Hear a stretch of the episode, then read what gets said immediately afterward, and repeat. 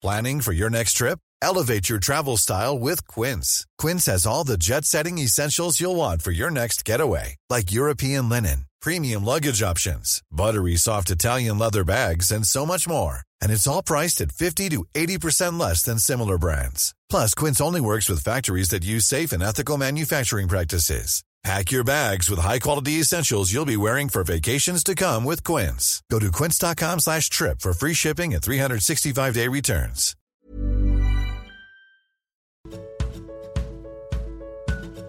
Vad vi pratar om när vi pratar om böcker är Youtube-kanalen. Och nu också podden som pratar om just böcker och läsande.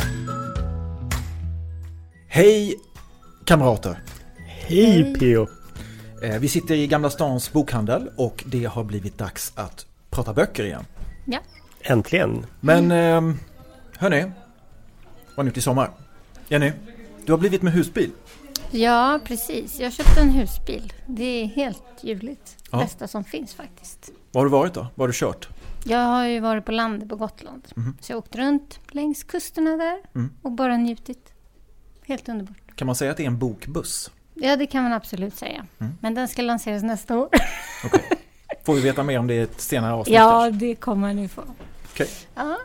Alex? Jag har stressat eh, till att slappna av. Så jag har liksom haft en sån där... Ja men ni vet sån där när man bara liksom... eh, Man ska inte göra något speciellt. Vi har bara varit runt i olika stugor. Men det blev liksom lite för många stugor. Så att man liksom måste stressa från en stuga till nästa för att kunna slappna av. Okej. Eh, och sen har jag läst förstås. Läst Bra. massor. Så att eh, det tankat upp läsmotorerna. Själv då, Pio? Nej men jag har också gjort en liten rundresa. Alltså ni vet vad Mick Jagger säger? Eller det kanske ni inte vet? Nej. Han You säger... can't get no satisfaction. Det säger han, men det, det var inte det jag tänkte säga nu. Utan han säger, eh, köp ingen segelbåt. Umgås med människor som äger en segelbåt. Ah, och det, är har som- jag tillämpat på eh, sommarställen. Ja, Så jag har hängt också på människors sommarställen. Och, Mm. eh, klippt gräset som tack för att jag får vara där och så. Mm. Och grillat och Nice. badat från bryggan. Det är ju annars min eh, bilfilosofi, att skaffa inte körkort för då slipper du köra. Ja. Så att Mick Jaggers filosofi funkar på det mesta här i livet. Det är det Allt. Mm. okej. Men hörni, vi har ju läst en bok till dagens samtal. Visst är det så? Ja. Ja. en rykande färsk bok, den är precis ute. Ja, jag såg den i något eh, fönster eh, precis nu när jag var på väg hit. Mm. Eh, Ian McEwan, eh, Maskiner som jag, heter den. Mm. Och eh, ja, ska vi ta en liten summering som vanligt bara på vad, vad, vad den handlar om, de yttre ramarna. Mm. Alex? De yttre ramarna, det är en yngre kille som har eh, ärvt väldigt mycket pengar om jag förstått saken rätt. Och eh, då ehm, lägger han de här pengarna på att köpa den första generationen av eh, liksom helt människolik robot. De har bara tillverkat 25 stycken kopior av den här 12 stycken manliga som alla kallas för Adam och 12, 13 stycken kvinnliga som alla kallas för Eva. Så han köper den här maskinen Eh, och eh, sen så handlar det om honom och en, en, hans granne som han är förälskad i, en ung kvinna. Eh, som blir också besatt av den här roboten och deras relation.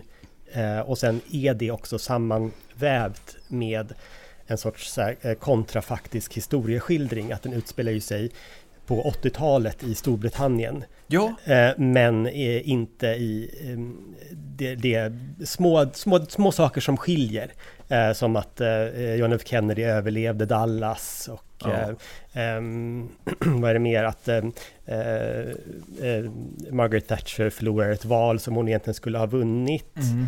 Eh, som det finns så här berömd bombning, så här bombattentat mot Thatcher som då istället är mot Labourledaren och istället så är, ska inte gå in på alla detaljerna, men det är liksom, eh, han utgår ifrån riktiga händelser på 80-talet, men, men, skruva dem. men skruvar dem för att då antar jag eh, göra en gestaltning av att, eh, att det här är liksom, det här är en parallell verklighet. Yes. Mm. Man undrar ju, eller ja, nu svarade du på det, men alltså man undrar ju, ja, för jag har undrat ganska mycket på varför han valde att lägga handlingen på 80-talet. Mm. Alltså finns det en tanke med det? Men det kanske, ja.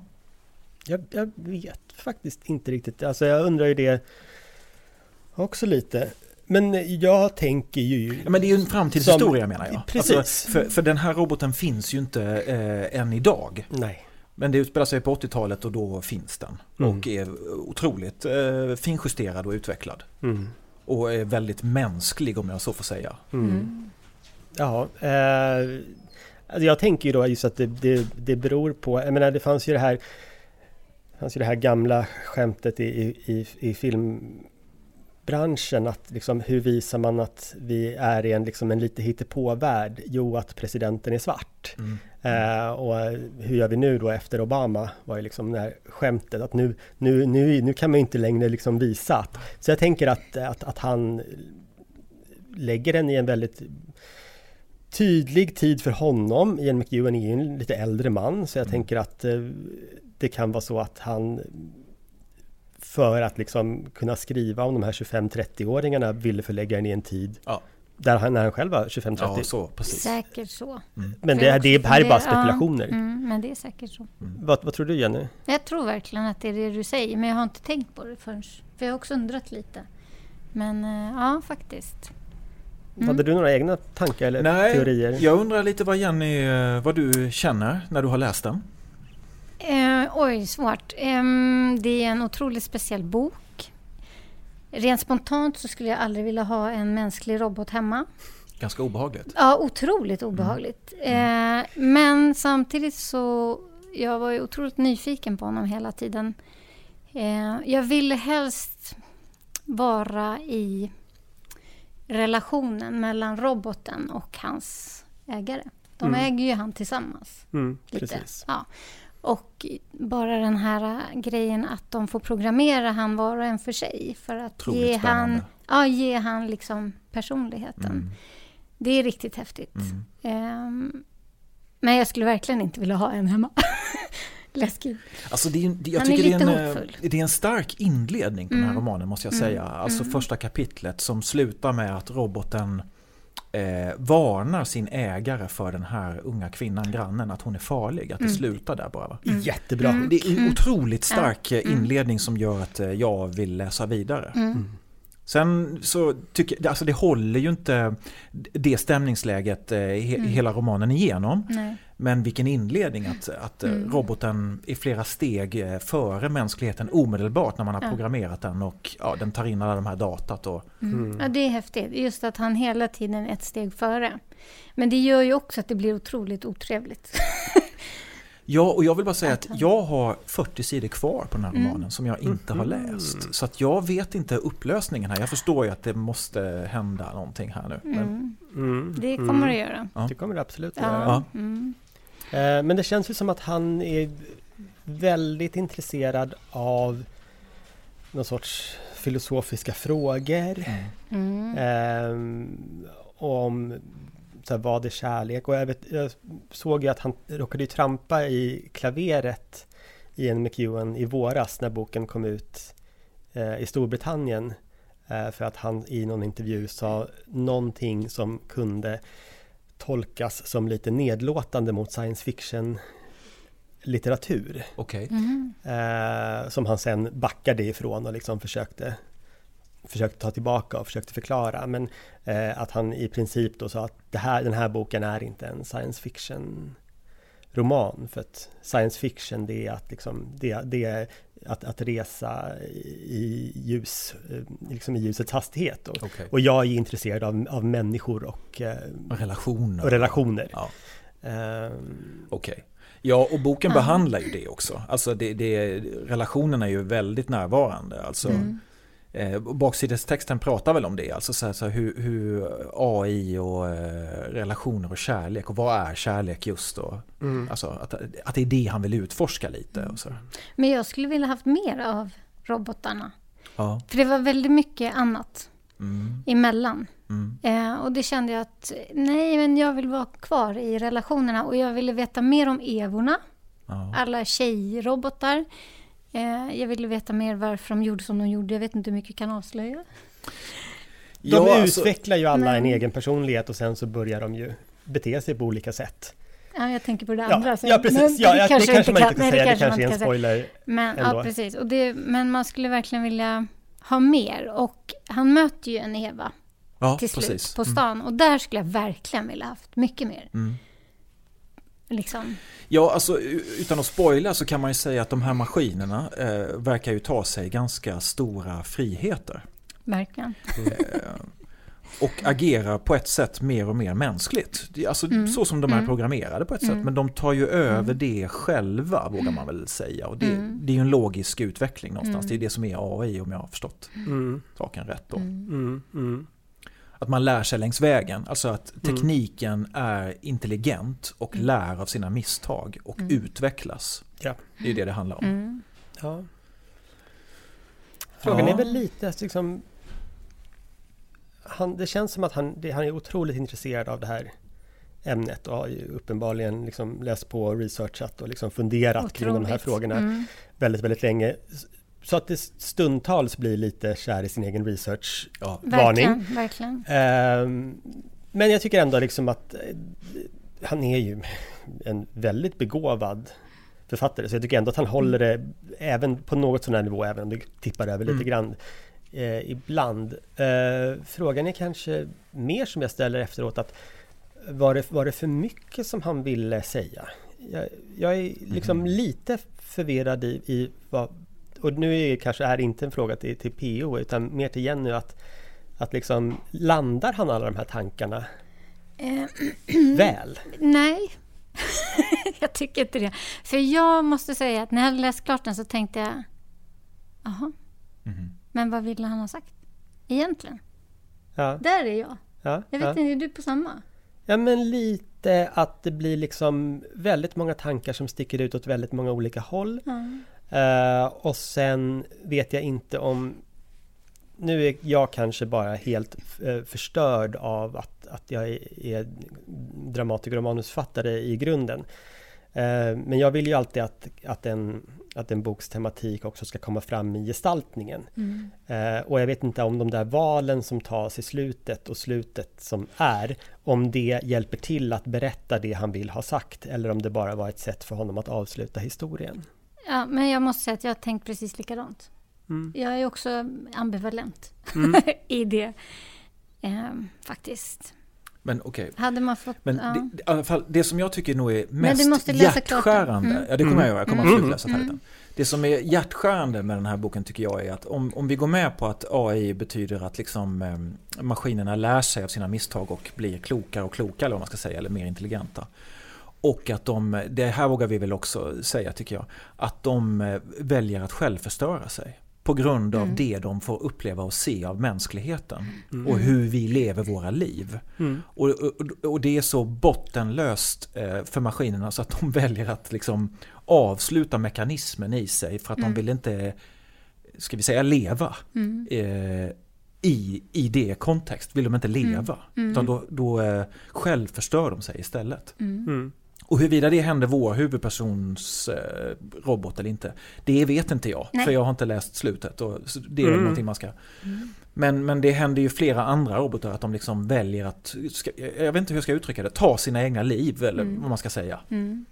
Det tycker jag känns otroligt spännande. Att Ja. AI kommer till det beslutet att nej, det, det här kan jag inte verka, det här kan jag inte gå med på. Mm. Så att jag pajar mig själv. Ja. Jag tycker det är en jätteintressant tanke. Ja, jag jag måste säga att, um, erkänna att, eh, för jag skrev ju på eh, den svenska robotserien Äkta människor för några år sedan, eh, på säsong två. Eh, och det var ju en, en, en historia som jag försökte pitcha in till dem, men som de inte ville, ville ta. Eh, Okej. Att, att eh, robotar börjar ta livet av sig. Eh, Att jag tyckte att det var... Så att eh, där kände jag lite så här, Ian McEwan har sn- gått och snott i mina gamla anteckningar. Eh, inte alls. Eh, men han kan ju visa lite respekt mot sci-fi communityt om han nu ska börja sno. Ja. Nej men det... Ja. Men jag tyckte... Oh, jo, en annan sak som jag funderade på. Eh, var att jag läste ju eh, Amanda Svenssons senaste bok i sommar. Ett system som magnetiskt att eh, bländar. Mhm. Och där har ju hon eh, en av, är tre historier som hon klipper mellan och en av historierna är på något så här konstigt research, liksom forskningsinstitut i London. Där de studerar så mänskligt beteende och eh, den mänskliga hjärnan. Eh, och en av då karaktärerna där är då skriven som att hon är systerdotter eller, eller sondotter till eh, Alan Turing. Ja. Som ju då är en karaktär i den här boken. Det. Så att det blev den bara en så här intressant eh, sp- spegling, om man ska säga, ett trendspaning att, att eh, eh, är det såna här, är det liksom den här typen av frågor, liksom forskningsfrågor och liksom filosofi, mänsklig vilja, eh, liksom hur hör vi ihop och sen är det någonting som ligger i tiden? Är det liksom en trend vi ser i, i bokutgivningen? Jag har missat det. Ja, Ja, ja, det har jag också missat. Men, ja, ja. Mm. Men det kanske... Eller så är det bara liksom att filmen om Alan Turings liv kom för tre Ja. år sedan och därför har alla den på näthinnan när de Ja, börjar så skriva en ny bok. Mm. Eh, Det är också en, liksom en, en, en, en enklare och eh, mindre rolig Mm. eh, iakttagelse. Mm. Men det är ju slogan när man läser två böcker nästan efter varandra Mm. som håller på och tjatar så mycket om Alan Turing. Ja. Konstigt. men hörni, alltså var det på, var det på 90-talet som man var besatt av att skapa en dator som skulle kunna slå schackvärldsmästaren? Minns ni att det, man höll på med det där? Ni minns inte det här? Jag minns att man har, alltså jag, jag, jag, känner igen det som någonting jag har hört, men i andra hand. Ja. Och det är väl eh, Kasparov då, eh, och vem som är det nu vet jag inte om det fortfarande är Kasparov, eller jag vet inte vem som är Schackmästaren, är inte han norrman? Ja, det kanske han är. Är inte det någon ja, grej nu att det är någon ung norrman? Ja, det är mycket möjligt. Och hur som helst, man, man skapar den här datorn och år efter år så fick då ehm, eh, världsmästaren eh, möta den här datorn. Och år efter år så vann ju eh, människan. Ja. Vilket jag tyckte var väldigt, väldigt hoppfullt. Men sen vet jag att någon gång så slog plötsligt datorn eh, schackvärldsmästaren. Mm. Och det var, Eh, känns som så Och, här, och, men det känns också att sen dess har jag inte läst om det här överhuvudtaget. Att då var det ingen issue längre. Förstår ni? Nej. Alltså, Mm. eh, det här behöver jag kolla upp. Ja. Kommer i nästa avsnitt. ja. Men var det, en, var det en behaglig läsning? Vad, vad, vad kände ni liksom? Eh, För den har uppenbarligen, alltså den har uppenbarligen väckt mycket frågor och liksom det Mm. går att diskutera den här boken väldigt, väldigt mycket. Men tyckte ni om att läsa den? Jag tyckte om att läsa den, men jag hade gärna haft lite kortare eh, emellan de här relationerna. Det här ru- runt omkring hela tiden. Det var Mm. lite för mycket, tyckte jag. Mm. Ehm, för man vill liksom bara, man längtar bara tillbaka till relationssnacket. Liksom, för det är där det bränner på något sätt, tycker jag. Mm. Sen tyckte jag också att det var intressant att han, eh, roboten Adam, att han var så himla... Ena stunden var han var liksom nästan på gränsen till övertrevlig. Mm. Men det tänkte man ju att, också att det berodde på att han var programmerad. Liksom, att han hade inte de där känslolägena riktigt. Men samtidigt så kunde han vara riktigt otrevlig.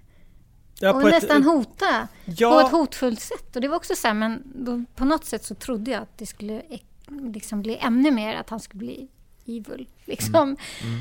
Men han är ju väldigt korrekt och väldigt trevlig. Alltså det, det mest det intressanta tycker jag är triangeldramat. Ja, ja, mellan, ja eh, absolut. Alltså eh, Charlie, huvudpersonen, och grannen som han är förälskad i och roboten. Då. Ja, precis. precis. Sen så är det ju ett, ett antal parallellhistorier Ja. till det här då. Ja. Eh, men jag tycker deras Mm. triangeldrama är det snyggaste. Ja, absolut. och hade jag skrivit den här boken så hade Mm. jag fokuserat stenhårt på det. Ja. Mm. Men, ehm, Mm, men nu är jag tyvärr inte nej. eh, Men vad tänkte ni om den här barnet då som kom in? Men Vad har ni för Mark relation? Ja, exakt. Mark, den lilla pojken. Vad, hur, vad tänkte ni när det hände?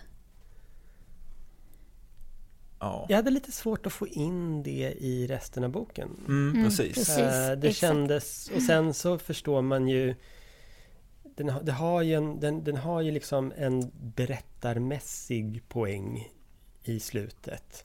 Men det känns som eh, att det kanske var, var fel val för att uppnå den effekten.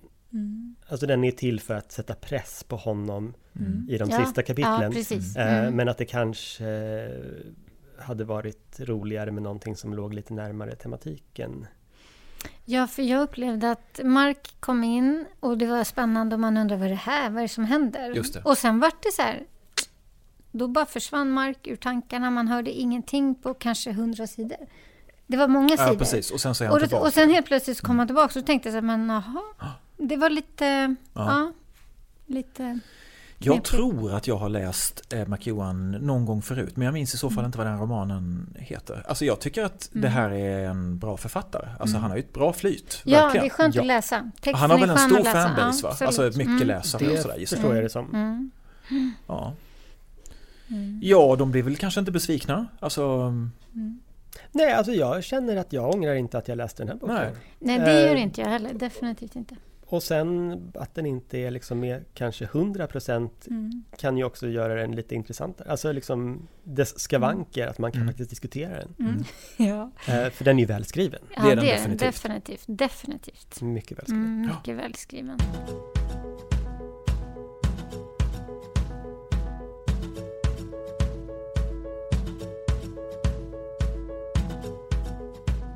Ja, och då har vi kommit till det här roliga med boktips. Vad har du för boktips, Alex? Jo, förstår du Jenny. Jag ska se om jag kan sträcka mig efter boken. Eh, Jag eh, har med mig eh, Förlydia av Gun-Britt Sundström. Mhm. Eh, Det här är årets Stockholm Läser-bok. Det är nämligen så att sedan 2002 eh, så väljer Stockholms stadsbibliotek ut en bok om året eh, som, de, som har, utspelar sig i Stockholm och har en tydlig Stockholmsanknytning. Att eh, liksom lansera som en, som en gigantisk eh, bokcirkel för staden. Att liksom alla ska alla ska läsa. Och i år så är det eh, Förlydia av Gun-Britt Sundström som är eh, Gun-Britt Sundströms återberättande av den allvarsamma leken. Eh, Men ur eh, den kvinnliga karaktären Lydia Stilles perspektiv. Och eh, omplacerad till 60-talet. okej. Mhm. Ehm, och den här läste jag förra veckan och den är väldigt fascinerande och den är också väldigt fascinerande att läsa tillsammans med den allvarsamma leken. Eh, så att mitt lilla tips för er är, just nu är att ni ska parallellläsa eller läsa om Lotto, bara eh, för Lydia av Gun-Britt Sundström och Den allvarsamma leken av Hjalmar Söderberg. Men du Alex, jag har en fråga. Mhm. När är den här boken skriven? Den är, eh, jag tror att den utkom 1973. Okej. Jag ska inte ljuga för dig. Nej, men okej, Eh, den är ja. inte... Ja. Ha! För Lydia gavs ut första gången Bingo! 1973. Älskar när jag killgissar rätt. Ja, ja, jo. Jag tror han är påläst. Jag tror inte han killgissar. han bara låtsas. Jag bara låtsas. Låtsas gissa bara för att sen bara kunna säga Gud vad bra jag är. Men det, alltså, det är samma sak som Bengt Olsson gjorde med... um, Alltså han skrev Gregorius. Ja. Ehm, vilken bok är det jag tänker på? nu? Jag har inte läst Gregorius. Nej. Så jag kan inte tala om för dig. Dr. Glas, ja precis. Ja. Han skriver ju om Dr. Glas fast ur eh, Gregorius perspektiv. Jaha, intressant. Eh, mm. Och det, men det kom senare då än 1973? Mycket senare. Ja, mycket senare. Så att det, Mm, mycket senare. det är... ehm, nej men den är... ehm, alltså den är, den är inte jätte, den är inte så lång. Den är liksom 240 sidor. Ja. Men framförallt tror jag jag blev så otroligt imponerad över hur hon förflyttar sig genom tiden. För att boken utspelar ju sig över en ett tidsspann på 14 år. Mm. Eh, på ja, men lite dryga 200 sidor. Eh, och det känns Mm. inte alls jäktat. Eller liksom, alltså man märker Man märker att tiden går Men utan att man märker det. Ja. Alltså när man har läst Mm. klart den så känns det, jag har läst om 14 år. Mm. Men, men man känner inte vad hon gör. Hon gör till exempel inte det känns som en, en så klassisk eh, lösning som en författare tar till när man ska flytta fram tiden.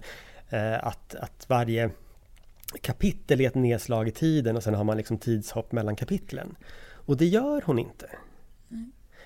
Eh, utan hon låter liksom tiden förflyta inuti kapitlen, så det finns inga tidshopp mellan kapitlen. Eh, och det är otroligt skickligt gjort. Ehm, Mm. Eh, Och sen är det också eh, en väldigt härlig så här, skildring av 60-talet och, eh, och sen just också då att om man just gör det där som jag gjorde då, att man parallellläser den allvarsamma leken eh, så eh, det är en, liksom, som en intressant dialog som pågår Mm. över århundradena mellan Hjalmar Söderberg och Gun-Britt Sundström. Så det tycker jag ni ska göra. Mm. Någon annan som vill hoppa in och tipsa Spännande. mig om vad jag ska läsa efter den här? Ja, PO kanske? Nej? Jag eh, har läst en hel del i sommar men jag skulle vilja lyfta fram en eh, nyutgåva av en diktsamling. Mm. Eh, det finns en författare som har gått ur tiden som heter Ola Julén. Ola Julén skrev en enda diktsamling som heter Orissa. Den innehåller bara en massa enradningar. Gör den. Mm. Eh, Men den ska läsas från, från sida ett till den sista sidan. Alltså det är en berättelse som pågår fast i enradningar. Ja, häftigt. Ehm, Jag ska väl säga också att Ola och jag gick eh, i samma skola samtidigt och lärde känna varandra. Ehm, Och jag tittade ganska mycket på det här manuset och jag ska inte säga hjälpte honom men vi, vi läste och diskuterade det och så vidare. Jag blev eh, god vän med honom, sen har han tyvärr gått ur tiden. Och, eh, men han fick uppleva han fick uppleva det. Han skickade sitt manus till alla stora förlag som eh, refuserade det. Så det kom ut till sist på ett ganska litet förlag. Eh, Men fick ganska stor spridning ändå därför att han var så eh, innerlig och intensiv när han eh, läste den här eh, texten på scen. Mm. Eh, Så den fick mycket ringar på vattnet och spred sig och, och många eh, hörde talas om de här föreläs- eller, eh, uppläsningarna och ville liksom uppleva det kan man säga. Och på så sätt så spreds boken väldigt mycket. Sen har den varit liksom uttryck väldigt länge och varit svår att få tag på. Men nu är den utgiven på nytt. Och jag kan tyvärr inte läsa någonting för er nu för jag har den inte med mig. Men jag rekommenderar er verkligen att läsa den. Den har kommit Mm. alldeles, alldeles nyss. Orissa, Ola Julén. Orissa. Jättefin. Mm. Verkligen fin. Kul. Bra tips. Ja, verkligen bra tips. Ja, och du då? Ja, jag har ju då varit runt på loppisar. Mm. Det brukar jag roa mig med på somrarna och leta böcker. Eh, för att jag har lyssnat på så väldigt mycket ljudböcker. Så då tänkte jag att nu ska jag ta med mig mina guldkorn ifrån min eh, loppisrunda. Och då är det bland annat det här. Eh, Om ingen nyper mig i rumpan snart så går jag hem av Anna-Karin Elde. Det ser ut så här. Ja. Eh, Det är bara en massa tecknade bilder med lite, lite text på varje men otroligt träffande. Det är sånt som alla känner igen sig i. Och det är relationer och vardag och kärlek och drömmar och sånt. Mm. Väldigt rolig. Eh, sen så köpte jag Den som inte tar bort luddet ska dö av. David Batra. Eh, fullproppad med små... Eh, Alltså på- lappar som är uppsatta i tvättstugor och exakt, sånt där, Ja, exakt. Och han har ju gjort en show om hela den här boken. Okej. Och den är otroligt rolig. Den har jag redan sett så jag tänkte att det här kanske är dumt att köpa för jag kan det här redan. Men alltså mycket här är ju inte med i hans show. Mm. Så den har verkligen varit givande. Otroligt rolig att hänga med. Så det är mina två tips. Det är väl så det kan kännas eller att den som inte tar bort luddet Ja, ska, dö. Ja, exakt. Och det är så mycket sådana här. Alltså Okej. det är otroligt kul. Ja. Ja, Mm. så man får... Och lättläst, liksom. Okej. Snabbläst. Sådär. Och- Men man ska ju läsa bara någon lapp då och då. Man, ska inte, man ligger ju inte och plöjer den. Liksom. Ja. Utan det är så här... Nej, nu måste jag ha en lapp liksom. Mm. Så, ja. Kul. Häftigt. Mm. Mm. Det var det. Gött. Hälsa på oss på Bokmässan. Ja, gud, ni måste komma. Jag gör det. Ja. Hej då! Vill ni veta mer om oss och böckerna vi pratar om så kolla in vår hemsida, vadvipratarom.se. Ever catch yourself eating the same flavorless dinner three days in a row? Dreaming of something better? Well, HelloFresh is your guilt-free dream come true, baby. It's me, Gigi Palmer. Let's wake up those taste buds with hot, juicy pecan-crusted chicken or garlic butter shrimp scampi. Mm. Hello Fresh. Stop dreaming of all the delicious possibilities and dig in at HelloFresh.com. Let's get this dinner party started.